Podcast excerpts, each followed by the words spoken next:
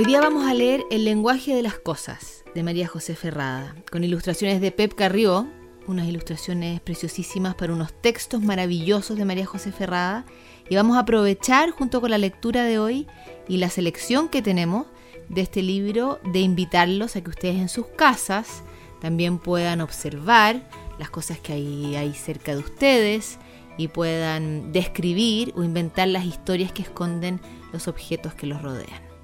Vamos a partir entonces con nuestra selección de El lenguaje de las cosas de María José Ferrada. Las lámparas. Las lámparas que cuelgan del techo son los soles de la casa. Se encienden y es como si un pequeño día naciera dentro de la noche. Un día que solo durará algunas horas y en el que cabe la sopa de la cena. Las lámparas pequeñas, esas que viven sobre los veladores, parecen en cambio crisantemos amarillos o panales. Por eso confunden la habitación con un jardín y hay días en que no saben si son lámparas o una especie rara de luciérnagas. El paraguas. El paraguas es una flor de tela impermeable que florece en medio del invierno. Comienza la lluvia, clap, clap, clap, y los paraguas abren sus pétalos, flop, flop, flop. Las personas que lo saben olvidan por un momento que es invierno, incluso olvidan que son personas y se sienten abejas, orugas, mariposas bajo un árbol. Llueve, llueve. Las personas salen a la calle, abren los paraguas, van de la escuela al parque, del parque a la panadería. Clap, clap, flop, flop. Y es un jardín que parece caminar. Los relojes. Los relojes tienen en el corazón un saco de horas. Las horas tienen en el corazón un saco de minutos. Y los minutos tienen en el corazón un saco de segundos. Cada día el reloj los prepara y los hace salir muy ordenados. Es por eso que después de las 7 de la tarde son las 8 de la tarde y no al revés. El reloj cuenta como el tiempo sale de su corazón. Tic, tac, tic, Piensa en los minutos, las horas, los días que se suceden unos a otros y con su voz ronca y solemne, voz de reloj, dice la palabra Perfecto. Las tazas.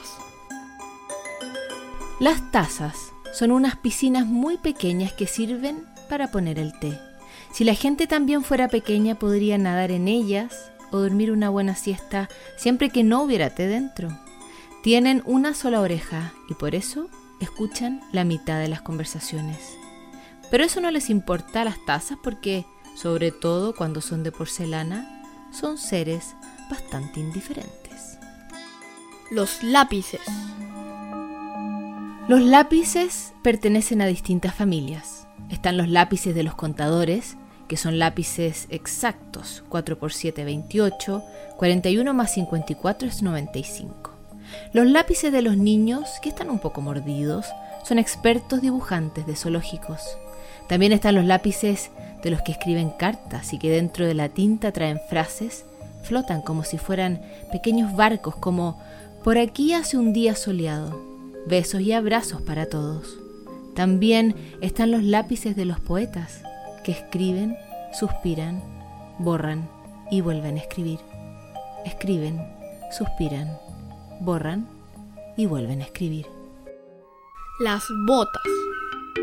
Las botas son las casas abrigadas de los pies. En invierno se meten en ellas y salen a pasear como si fueran en una casa rodante en medio de la lluvia.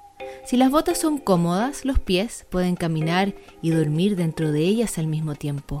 Y soñar que atraviesan pequeños lagos o ríos que brotan brillantes justo en mitad del pavimento. La brújula. La brújula es un círculo que sirve para caminar en medio de los días nublados. Dentro del círculo hay un árbol de 1207 años bajo la palabra sur, un desierto con flores bajo la palabra norte, un mar bajo la palabra oeste, una cordillera con abrigo blanco en invierno y bajo la palabra este.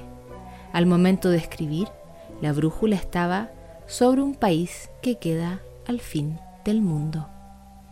Quedan invitados entonces a hacer su propio diccionario y repasar entonces el lenguaje de las cosas de María José Ferrada.